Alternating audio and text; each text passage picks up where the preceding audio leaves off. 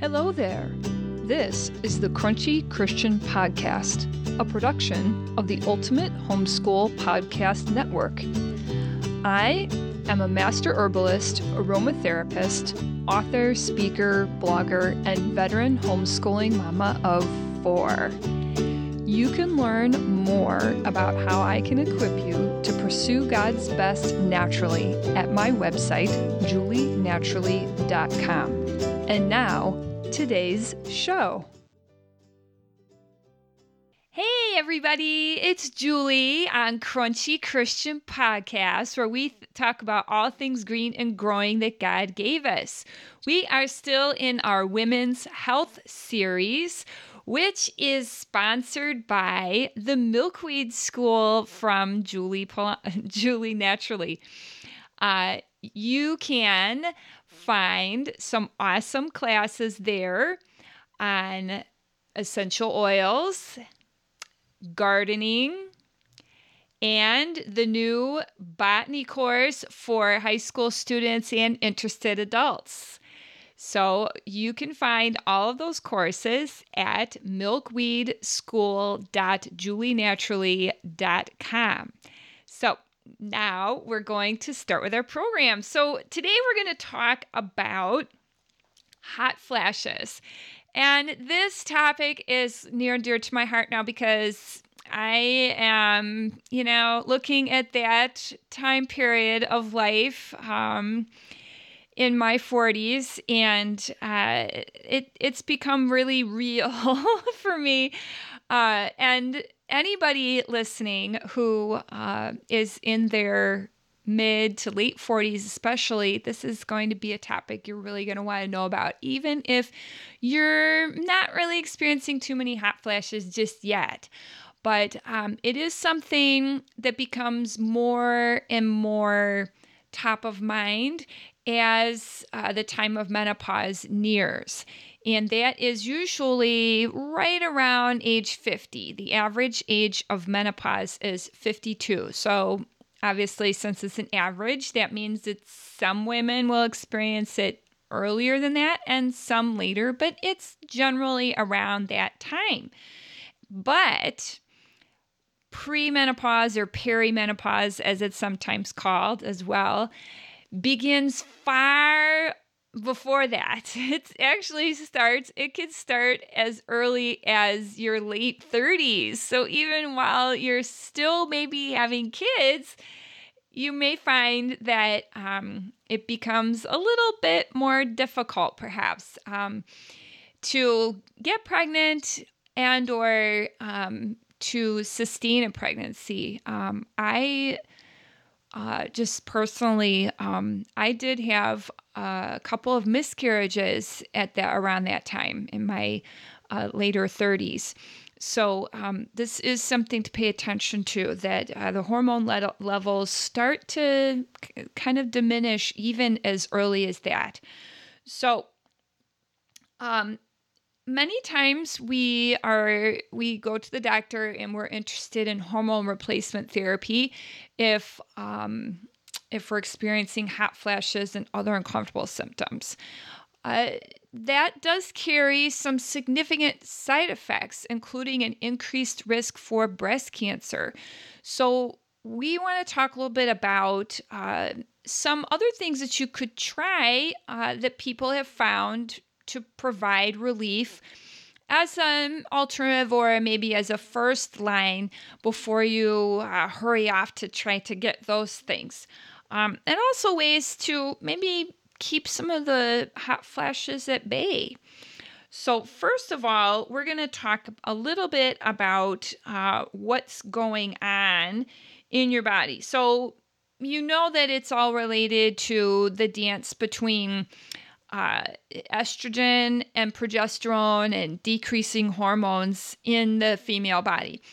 Um, and of course, the cycles that become more ir- irregular and can start to become really different than what they had been for years and years.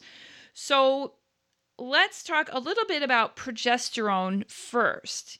So, progesterone uh, is made by the uh, remains of the burst follicle that grew and produced the egg. So the egg grows inside the fo- uh, follicle inside the ovary, and then when it's mature, it is released, and it's kind of like a little bit like an explosion. It's it's kind it's it's a pretty dramatic out of the follicle, and then it's released, and the remaining follicle is called a corpus luteum.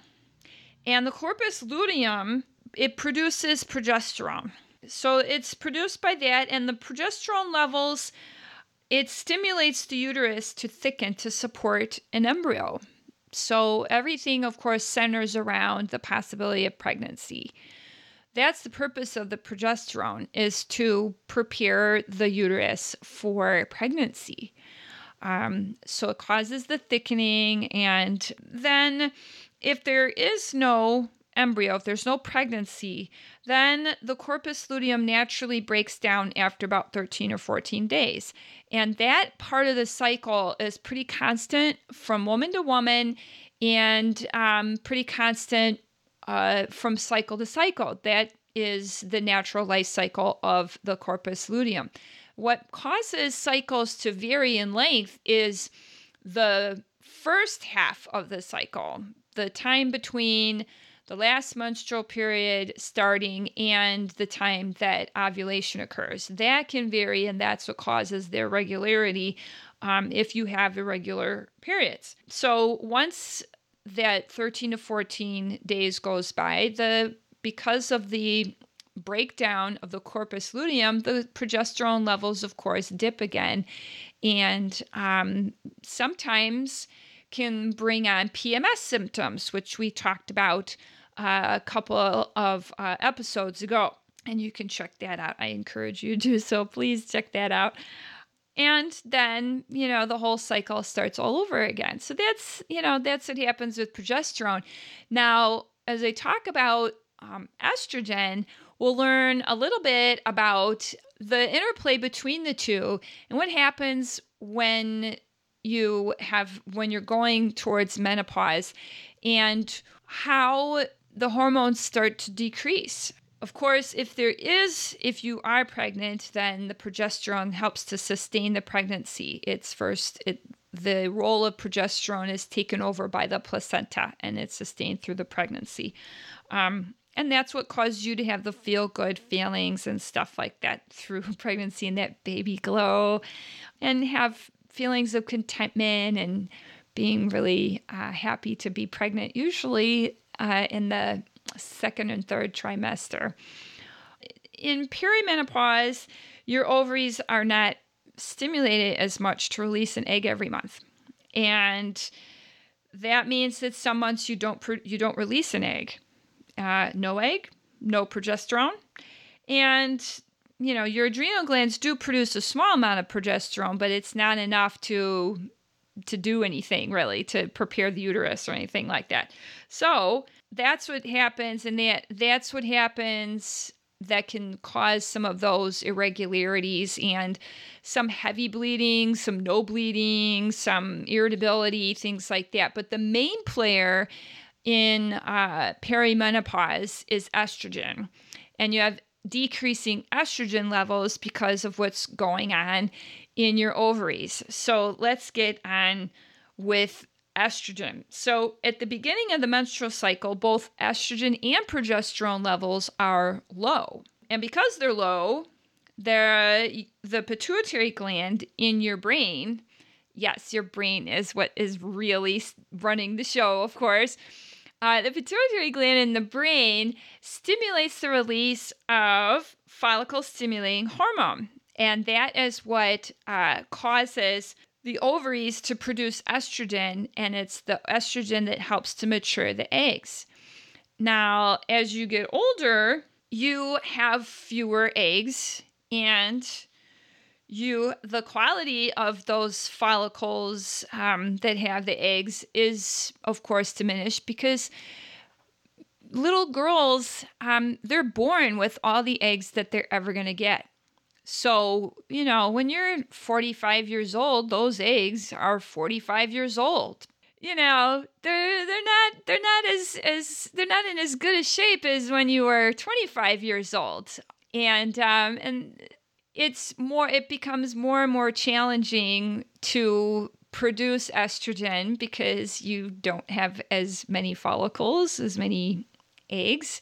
And so you you know trying to stimulate this production of maturing the eggs and not really happening uh, and sometimes the pituitary gland will sort of go into overdrive a little bit and like produce more and more follicle stimulating hormone to try and kick those kick those ovaries into gear down there to produce some estrogen. And of course, you know that there's there's nothing there to really do that. So they that's why you get erratic hormone levels of both progesterone and estrogen.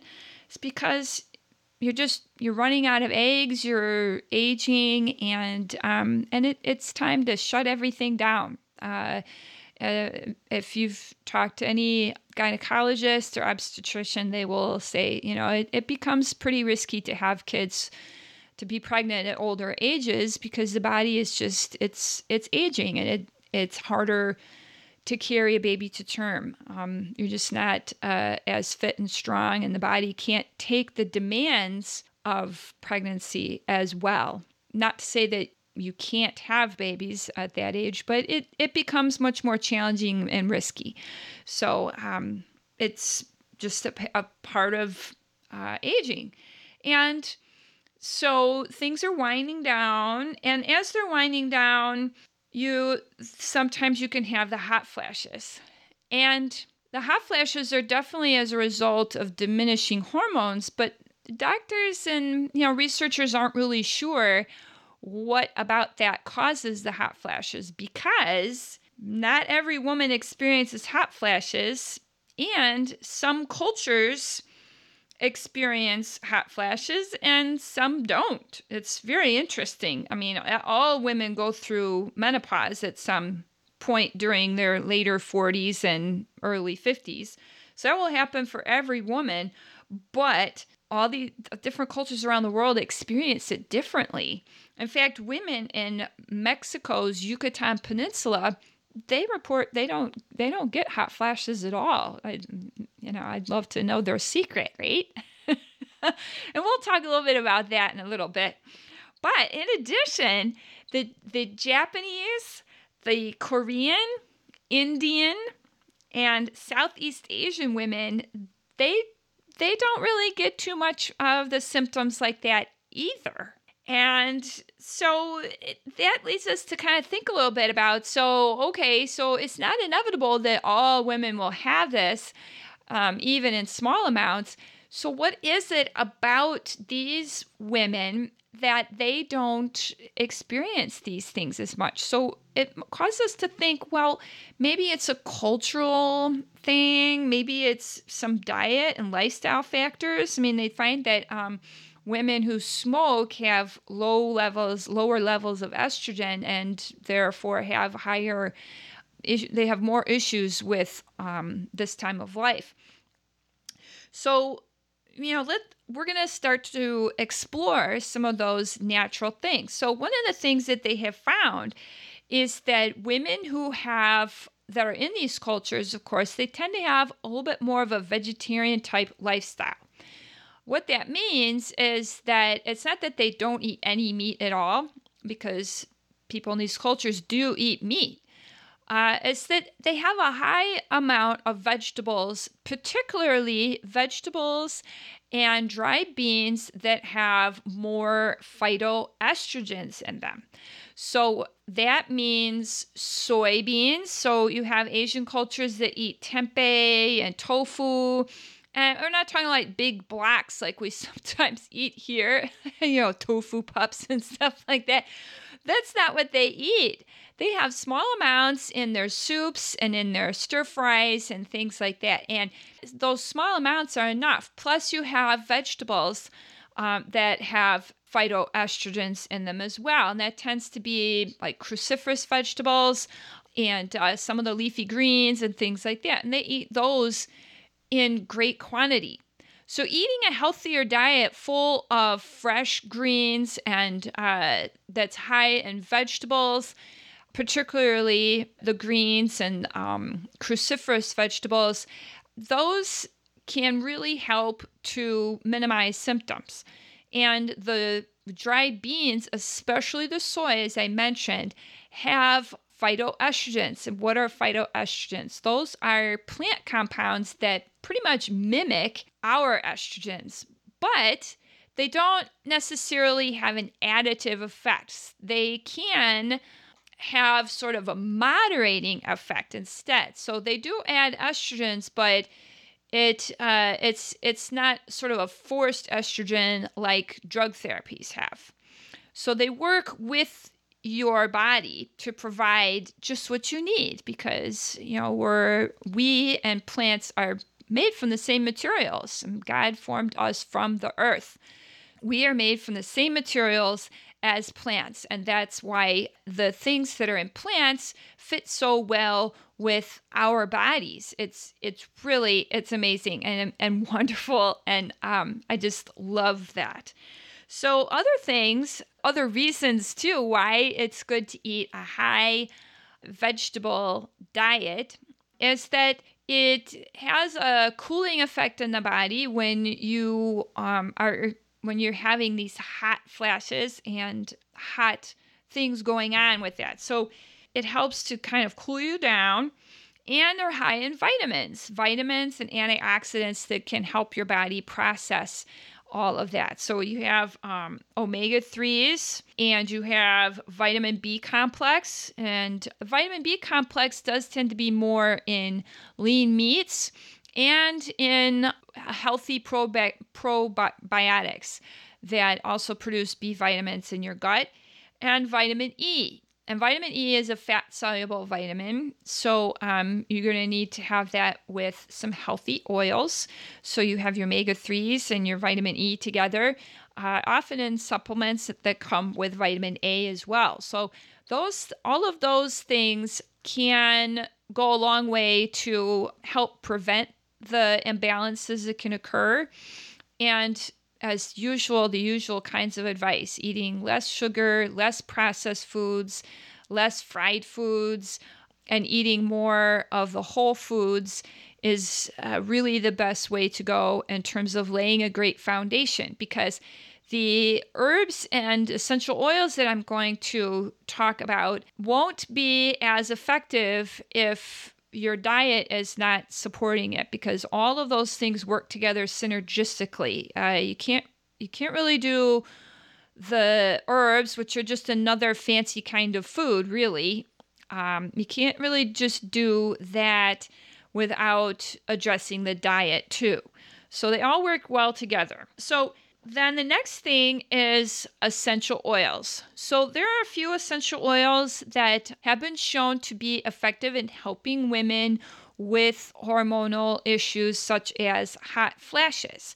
And the most commonly used ones are clary sage, geranium, sage, and Vitex essential oil. Now, Vitex uh, essential oil and the Vitex the herb are both used. So you can take the Vitex herb and get small amounts of the oil too, and you can, you know, have some of the oil. Now, as you have to use these wisely and have um, they're not uh, necessarily ingested as much as it is burning them in the air and rubbing them on your skin in a in a carrier oil having them rubbing them on your skin in a carrier oil is the best way, especially for clary sage and geranium. So you're going to use them in that way and uh, put them on the back of your neck, you know, rub them on uh, pressure points where you have a good